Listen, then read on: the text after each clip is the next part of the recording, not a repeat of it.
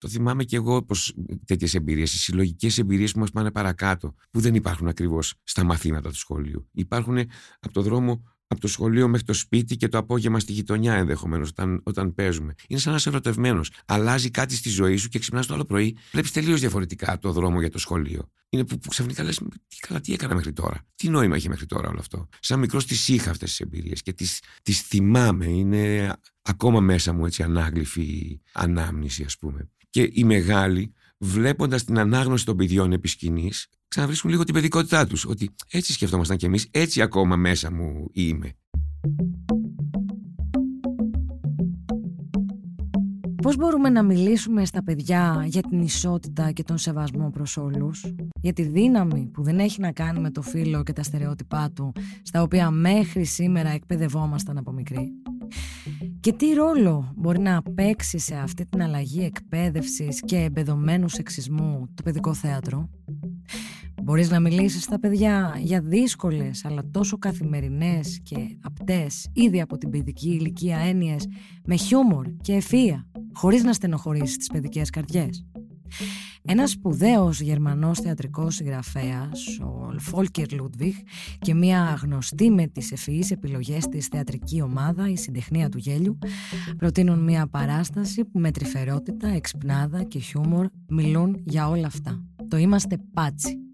Είμαι η Χριστίνα Γαλανοπούλου και αυτό είναι ακόμα ένα επεισόδιο της σειράς podcast της λάιφο, Επόμενος Κόσμος. Για να μην χάνετε κανένα επεισόδιο, ακολουθήστε μας στο Spotify, Apple και Google Podcasts. Είναι τα podcast της λάιφο. Τώρα τι να κάνω! Τίποτα! Θα κάτσεις εκεί σαν καλό κορίτσι!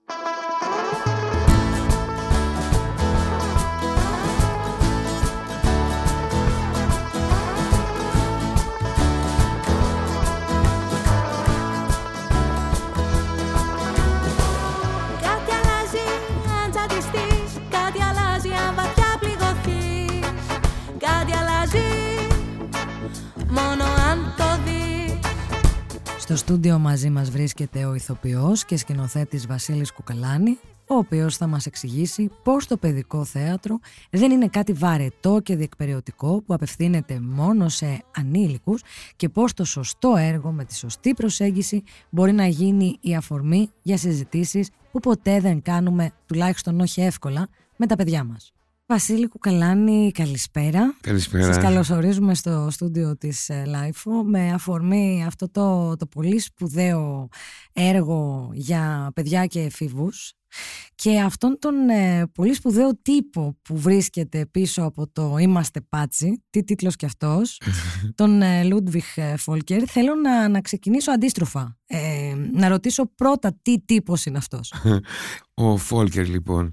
Το μικρό του είναι Φόλκερ, το επώνυμο είναι Λούντβιχ. Mm-hmm. Είναι, είναι λογικό, επειδή το Λούντβιχ μοιάζει το μικρό όνομα, αλλά ναι, είναι το επώνυμο. Βασικά είναι ψευδόνυμο. Είναι ψευδόνυμο.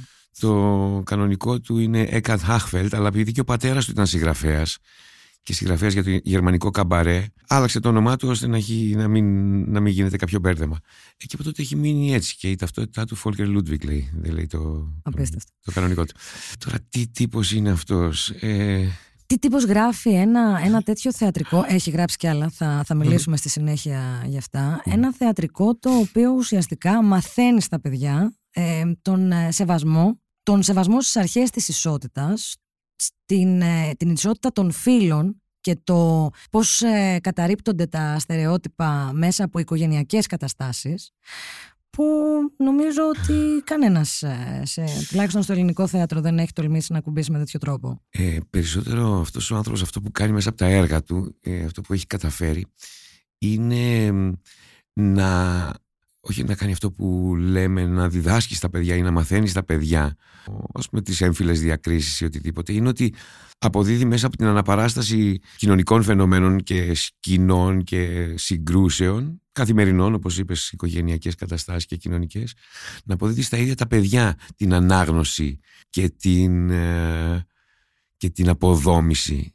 ε, αυτών των στερεοτύπων. Δηλαδή, τα παιδιά ξεμπροστιάζουν στα έργα του σκηνικά τους μηχανισμούς που επιφέρουν τις έμφυλες διακρίσεις, την έμφυλη καταπίεση, το, ναι, την πατριαρχία. Να κάτι που δεν θα ακουγόταν ποτέ πολύ εύκολα ούτε στο ελληνικό θέατρο των ενηλίκων, ναι, ούτε σε θέατρο παιδών. Ναι, την, την, την πατριαρχία βέβαια, γιατί αυτό που καταφέρουν τα παιδιά μέσα από τη λογική του Φόλκερ, μέσα από τη λογική που δίνει στα παιδιά τη φωνή του εκείνου που είναι φαινομενικά μειονεκτικά, εκείνος που είναι ο αδύναμος, είναι αυτός που βγάζει γλώσσα, αυτός που ε, ενδεχομένως ειδικά τα παιδιά έχουν το ηθικό πλεονέκτημα, ας πούμε. Αποδίδει σε αυτούς να δείξουν πόσο παράλογα, αντιφατικά και γελία είναι πράγματα όπως η πατριαρχία, ο ρατσισμός. Είναι δηλαδή αυτά τα σύνθετα κοινωνικά θέματα που οι ενήλικες δεν, ξε, δεν μπορούν να τα λύσουν, έχουν χαθεί στη μετάφραση. Και τα παιδιά με πολύ απλούς όρους, με κοινή λογική, τα ξεπροστιάζουν, τα αποδομούν, βγάζουν στη φόρα την, την ηλιθιότητά τους και φωτίζουν και τα αίτια ενδεχομένως του καθένας. Είναι λοιπόν αυτός ο τύπος που ξεκίνησε αυτό το είδος θεάτρου και δεν έχει σταματήσει για πενήντα χρόνια.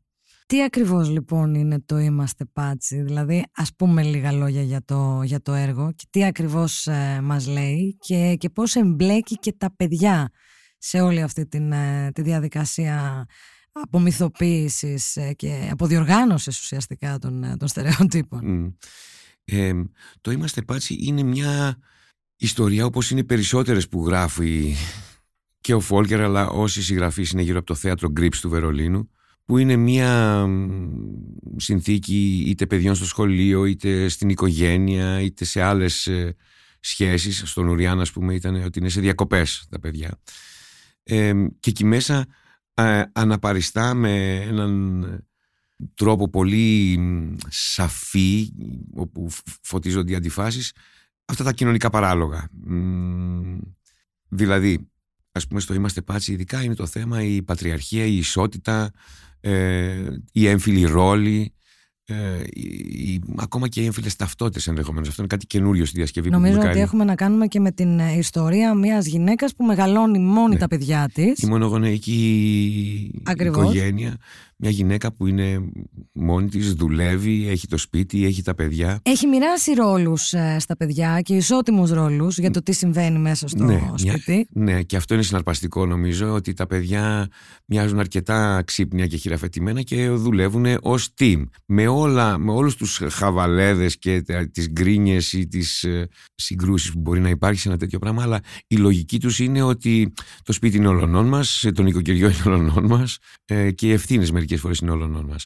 Δεν είναι ότι τα παιδιά δείχνουν στους μεγάλους ε, σαν να είναι ε, να έχουν μια ιδεολογική, τέλος πάντων, μπαντιέρα ότι έτσι γίνονται τα πράγματα. Όχι, μέσα από την κοινή λογική τους, μέσα από τις καθημερινές ε, τα συμβάντα και τα ευτράπελα βγαίνουν τα συμπεράσματα στη σκηνή.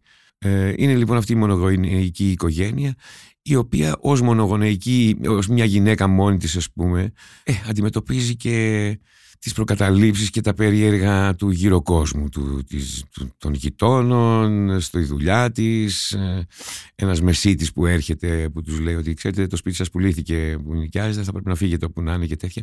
Όλοι αυτοί πάντα έχουν και ένα, ένα σχόλιο για μια γυναίκα που είναι μόνη της, ας πούμε, και παλεύει. Νομίζω είναι κάτι πολύ κοντά στην, στην καθημερινότητά μας και σε αυτά που βλέπουμε. Και σας ακούω να μιλάτε και σκέφτομαι πολύ καλή φίλη, η οποία το προηγούμενο διάστημα προσπαθούσε να βρει διαμέρισμα για να μείνει με τον γιο της. Και όλοι την ρωτούσανε πού είναι ο πατέρας, α, κύριο το σπίτι δεν θα έχει. Mm. Ε, το ότι θα έχει κυρία, ας πούμε, δεν, δεν αρκούσε σε κανέναν. Ναι. Όταν ξεκινάγαμε να κάνουμε αυτή τη διασκευή, λέγαμε ότι τα θέματα είναι λίγο παλιά αυτού του έργου, ότι έχει έτσι σε μια, ε, την, την πατριαρχία ως μονοδιάστατη, μονοδιάστατο φαινόμενο, όπως το παρουσιάζει. Κάναμε τις τροποποιήσεις μας, αλλά τελικά δεν έχει αλλάξει και τόσο πολύ. Τώρα δεν ξέρω αν είναι ειδικά η χώρα μας, αλλά από ό,τι έλεγε και ο Φόλκερ στην κουβέντα που έγινε χθες μετά την παράσταση, ούτε στη Γερμανία έχουν αλλάξει τόσο πολύ τα πράγματα. Γιατί φαίνεται στην αρχή να είναι πιο σύνθετη η ανάγνωση των έμφυλων ρόλων κτλ. Ή τέλος πάντων της ισότητας, όπως τα λέγαμε πριν τριάντα χρόνια. Ότι είναι πιο σύνθετη η ανάγνωση.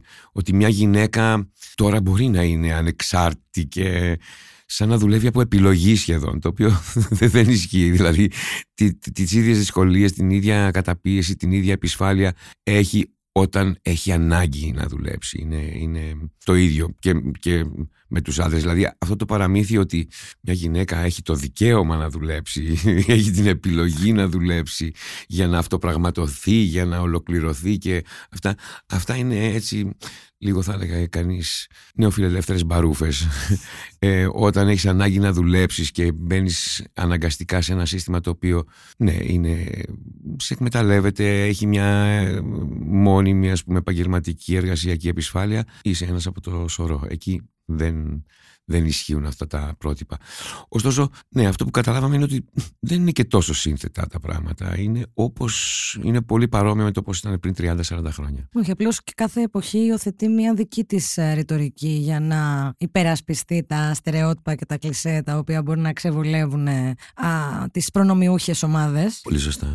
Αλλά ήθελα να ρωτήσω για το έργο. Πώς ανατρέπεται όλη αυτή η ισορροπία που έχει φτιάξει η μητέρα μέσα στο σπίτι με τα παιδιά της? Τι, τι είναι αυτό το οποίο τεινάζει στον αέρα ναι. την, την αρμονία του σπιτιού? Ε, κοιτάξτε, επειδή είναι ένα team αυτό στην οικογένεια, κάποια στιγμή έρχεται η μητέρα, ε, φέρνει έναν καλεσμένο, ένα φίλο της, ένα συνε, έναν συνάδελφο από την εταιρεία στην οποία δουλεύει. Και όταν έρχεται στο σπίτι και βλέπουν ότι εντάξει, έχει πλάκα αυτός ο άνθρωπος, τους λένε κιόλας, ξέρετε κάτι, ότι αν εμείς μίξουμε, αν εμείς παντρευτούμε, αν εμείς ζήσουμε μαζί. Και τότε και εγώ, παιδιά, θα έρχομαι από το μεσημέρι σπίτι, θα δουλεύουμε μόνο τη μισή μέρα, θα μοιραζόμαστε τις δουλειές διαφορετικά και τα παιδιά το δέχονται βεβαίως, γιατί είναι, είμαστε εδώ πέρα ένα team, δηλαδή ξεπερνιέται αυτό γρήγορα. Όταν μετά όμως αυτός ο άνθρωπος, ο καινούριος μπαμπάς σε εισαγωγικά, το καινούριο μέλος της οικογένειας, μετά από ένα διάστημα βλέπουν, βλέπουν ότι διαρκώς πρέπει να επιβληθεί, διαρκώς θέλει την ησυχία του, διαρκώς πρέπει να, τον, να, να κουμαντάρει τα πάντα, φωνάζει, απαιτεί να τον εξυπηρετούν επειδή αυτός σκοτώνεται στη δουλειά για όλους. Αρχίζουν τα παιδιά και επαναστατούν. Λένε, αν η μαμά θέλει να τα δεχτεί αυτά, καλώς, εμείς πάμε να φύγουμε. Και επιχειρούν ας πούμε, μια μεγάλη απόδραση. Στην οποία όμως αυτή τη μία μέρα που κάνουν αυτή την απόδραση, συνειδητοποιούν αργά-αργά ότι... Για να λύσει ένα πρόβλημα δεν τρέχεις να φύγεις, μόνο yeah. κάθεσαι εκεί πέρα να τα αντιμετωπίσεις μέχρι. Και αυ, αυτό συμβαίνει κιόλας.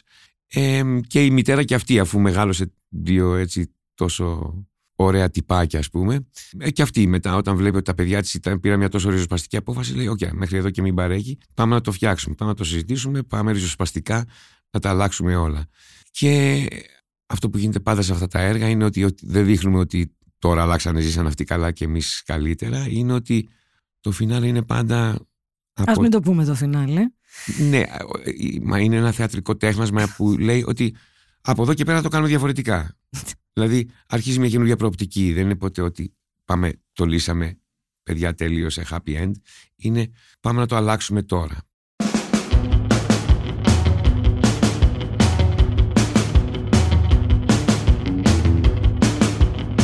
Ακούγοντας και την αφήγηση του συγκεκριμένου έργου και έχοντας παρακολουθήσει και το, το, το μια γιορτή στο, στο Νουριάν, ε, ήθελα να ρωτήσω το εξής. Πόσο δύσκολο είναι για τους συντελεστές μιας τέτοιας θεατρικής παράστασης, μιας τέτοιας θεατρικής προσπάθειας ουσιαστικά, να αποδείξουν ότι το παιδικό θέατρο δεν είναι μια συνθήκη αποκλειστικά φτιαγμένη για παιδιά? Ναι. Ε, γιατί τα τελευταία χρόνια, δεν ξέρω, τουλάχιστον όσοι έχουμε ανήψια παιδιά στον ε, οικογενειακό μας κύκλο κτλ, βλέπουμε ότι τα παιδιά αντιμετωπίζονται κάπως, ε, πώς να το πω, κάπως γλυκερά. Τους μιλάμε κάπως ε, σαν να μην είναι σε θέση να καταλάβουν ακόμη και πιο σύνθετα πράγματα για μικρές ηλικίες. Θα μου πεις, είναι δυνατόν ε, να αγνοήσουμε την αθωότητα και το πόσο τρυφερό και καθαρό είναι ακόμη το μυαλό ενός παιδιού και να το πιάσουμε από τέτοιες ηλικίες με τόσο σύνθετες και τόσο δύσκολες έννοιες? Όχι βέβαια, αλλά νομίζω ότι υπάρχει μια απόσταση από το να μιλάμε συνεχώς για λουλουδάκια και ε, συννεφάκια και μελισσούλες. Πρίγκιπες. Και πρίγκιπ... Α, δεν θέλω να ανοίξω την κουβέντα για τους πρίγκιπες και τις πριγκίψες, ναι. γιατί μου ανεβαίνει πίεση. Ναι.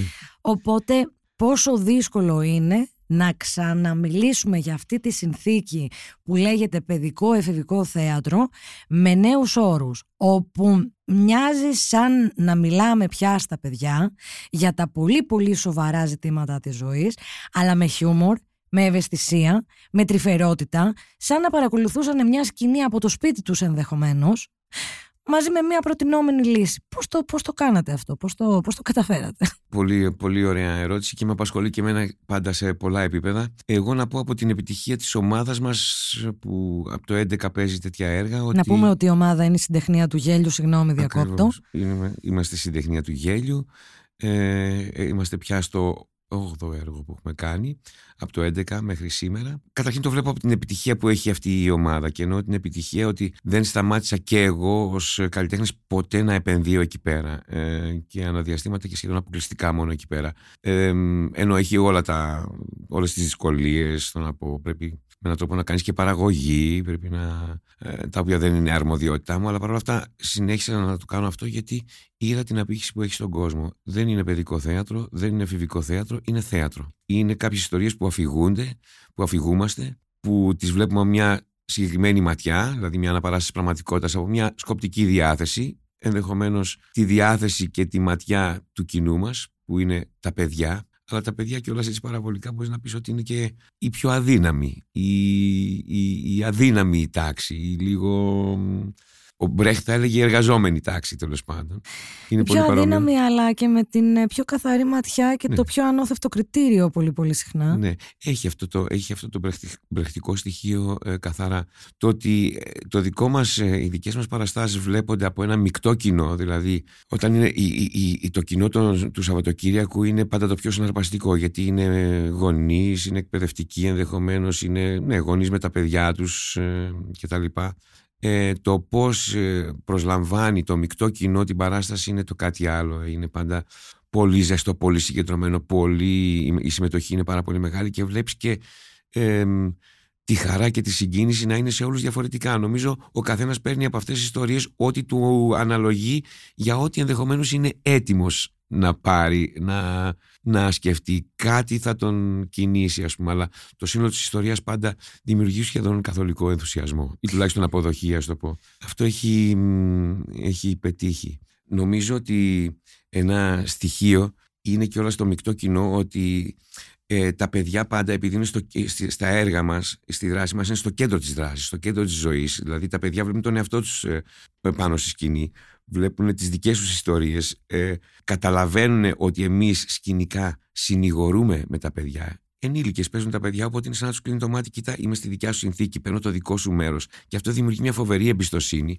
και στους, και στους γονείς που βλέπουν. Ε, πώς είναι, τα παιδιά δηλαδή εκεί αποκτάνε μια σαν ενηλικίωση. Δηλαδή, πάντα στις ιστορίες μας, στο τέλος της ιστορίας, τα παιδιά με αυτό που έχουν ζήσει συλλογικά δεν είναι ποτέ τα ίδια που ήταν στην αρχή του έργου. Είτε είναι δύο μέρες, είτε είναι μία μισή, είτε είναι μια εβδομάδα, ας πούμε, ή έξι μήνες που έχουμε ένα γκάπ στο, στο Είμαστε Πάτσι. Είναι ότι ε, τα βλέπουμε τελείως διαφορετικά. Είναι όταν το θυμάμαι και εγώ πως τέτοιες εμπειρίες, οι συλλογικές εμπειρίες που μας πάνε παρακάτω, που δεν υπάρχουν ακριβώς στα μαθήματα του σχολείου. Υπάρχουν από το δρόμο, από το σχολείο μέχρι το σπίτι και το απόγευμα στη γειτονιά ενδεχομένως, όταν, όταν παίζουμε. Είναι σαν να είσαι ερωτευμένος. Αλλάζει κάτι στη ζωή σου και ξυπνάς το άλλο πρωί. Βλέπεις τελείως διαφορετικά το δρόμο για το σχολείο. Είναι που, που ξαφνικά λες, τι, καλά, τι έκανα μέχρι τώρα. Τι νόημα έχει μέχρι τώρα όλο αυτό. Και αυτό τα παιδιά έχουν αυτές τις εμπειρίες. Εγώ, σαν μικρός, τις είχα αυτές τις εμπειρίες και τις, τις θυμάμαι. Είναι ακόμα μέσα μου έτσι ανάγλυφη ε, ε, ανάμνηση, ας πούμε. Και οι μεγάλοι, βλέποντας την ανάγνωση των παιδιών επί σκηνής, α, ε, ξαναβρίσκουν λίγο την παιδικότητά τους. Ότι έτσι σκεφτόμασταν κι εμείς, έτσι ακόμα μέσα μου είμαι. Ε, ενδεχομένως. Δηλαδή η σύγκληση πάντα στο τέλος του έργου είναι ότι ε, ναι, τα παιδιά χειραφετήθηκαν, ενηλικιώθηκαν, βάλαν τα γυαλιά στους μεγάλους, οι οποίοι λίγο το είδαν ως παιδιά. Δηλαδή βρήκαν την παιδικότητά τους και εκεί γίνεται αυτή η σύγκληση. Το ίδιο συμβαίνει και στο κοινό. Ξέρετε, σας ακούω να μιλάτε και θα το πω. Ε, ένα περιστατικό το πρωί από την ε, δικιά μου γειτονιά. Είναι μια δύσκολη γειτονιά. Mm-hmm. Πλατεία Βικτωρίας.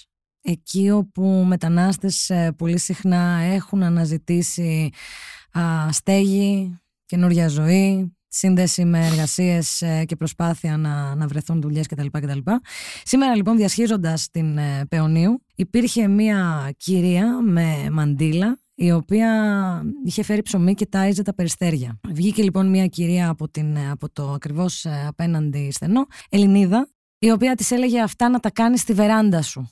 Ε, φωνάζοντας βέβαια, δεν θέλω να επαναλάβω, όλοι γνωρίζουμε τι συμβαίνει σε αυτές τις, ε, τις ιστορίες. Λοιπόν, την, ε, την όλη διένεξη την ε, έλυσε ένα πιτσιρίκι, το οποίο πετάχτηκε, πετάχτηκε από το στενό με το ποδήλατο για να τους φωνάξει, μα δεν κάνει τίποτα, τα είσαι τα πουλάκια, γιατί, γιατί φωνά, γιατί τη διώχνεις.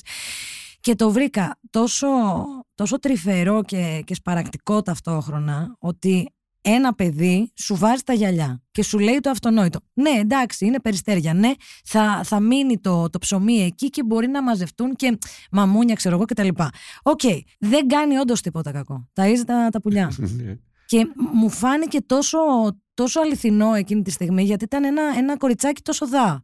Πάνω σε ένα ποδηλατάκι. Λέω, κοίταξε τώρα τι, τι, τι συμβαίνει. Ε, ένα, ένα τόσο δά πλάσμα ξέρει το σωστό και δεν το ξέρεις εσύ. Ε, νομίζω αυτή είναι η μεγάλη αντεπίθεση των παιδιών, με κοινή λογική, με ζεστή καρδιά, με, με, με την ανάγνωση πραγματικότητας της, της, ε, ναι, της κοινής λογικής. Δηλαδή ε, προσπαθούμε να είμαστε υπερασπιστές της κοινής ε, λογικής, και τα παιδιά αυτή την έχουν.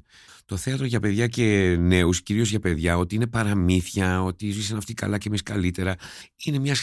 παραδοσιακά μιας χριστουγεννιάτικης υφής, τους μιλάμε λες και είναι ανεγκέφαλα μικρά, ακριβώς, περίεργα, σαν να, ναι, σαν να μην καταλαβαίνουν. Δεν έχει να, νομίζουμε ότι δεν μπορούμε να τους πούμε πράγματα πιο άμεσα ή να μην τα υπολογίζουμε σαν ίσους. Εμείς το κάνουμε αυτό διαφορετικά, βάζοντας εκείνους στο κέντρο της δράσης, της ιστορίας, και εκεί τι, τι φαίνεται, ότι τα παιδιά, τα πραγματικά τους, οι πραγματικοί τους προβληματισμοί δεν είναι τόσο... Ε, δεν ξέρω, το σύμπαν, τα αστέρια και τέτοια. Εγώ νομίζω ότι τα, τα, τα, τα κοινωνικά μυστήρια είναι τα πιο συναρπαστικά όταν αποκαλύπτονται. Εκεί υπάρχει αυτή η, η, η ευχαρίστηση της γεμάτης σκέψης. Σκέφτηκα και έφερε ένα αποτέλεσμα και έβγαλε ένα, ένα συμπέρασμα. Η χαρά της σκέψης, δηλαδή τα, όταν λύνεται κάποιο κοινωνικό μυστήριο. Γιατί αυτός ο τύπος είναι συνέχεια στο μπαλκόνι του και φωνάζει στον κόσμο? Γιατί αυτό το παιδάκι έχει μόνο μπαμπά? Γιατί αυτό το παιδάκι δεν μιλάει σε κανένα στο προαύλιο? Όταν, γιατί όταν πηγαίνω σπίτι του αυτού του φίλου μου, όλη η οικογένεια κρύβεται σε ένα δωμάτιο? Δηλαδή θέλω να πω, υπάρχουν αυτά, αυτά νομίζω είναι, είναι τα μεγάλα μυστήρια ε, των παιδιών, αυτά που πραγματικά το, το, τους, τους ε, κινούν, και όταν αποκαλύπτονται, όταν ε, τα καταλαβαίνουν, είναι κάτι λυτρωτικό. Ε, είναι οι γνωστές κουβέντες των ενηλίκων που συνήθως μας πρόχνανε προς τα μέσα, προς ε, κάποιο υπνοδωμάτιο, για να μην ακούσουμε, μην ακούσει το παιδί, ενώ ουσιαστικά είναι αυτά που πρέπει να ακούσει το, το παιδί.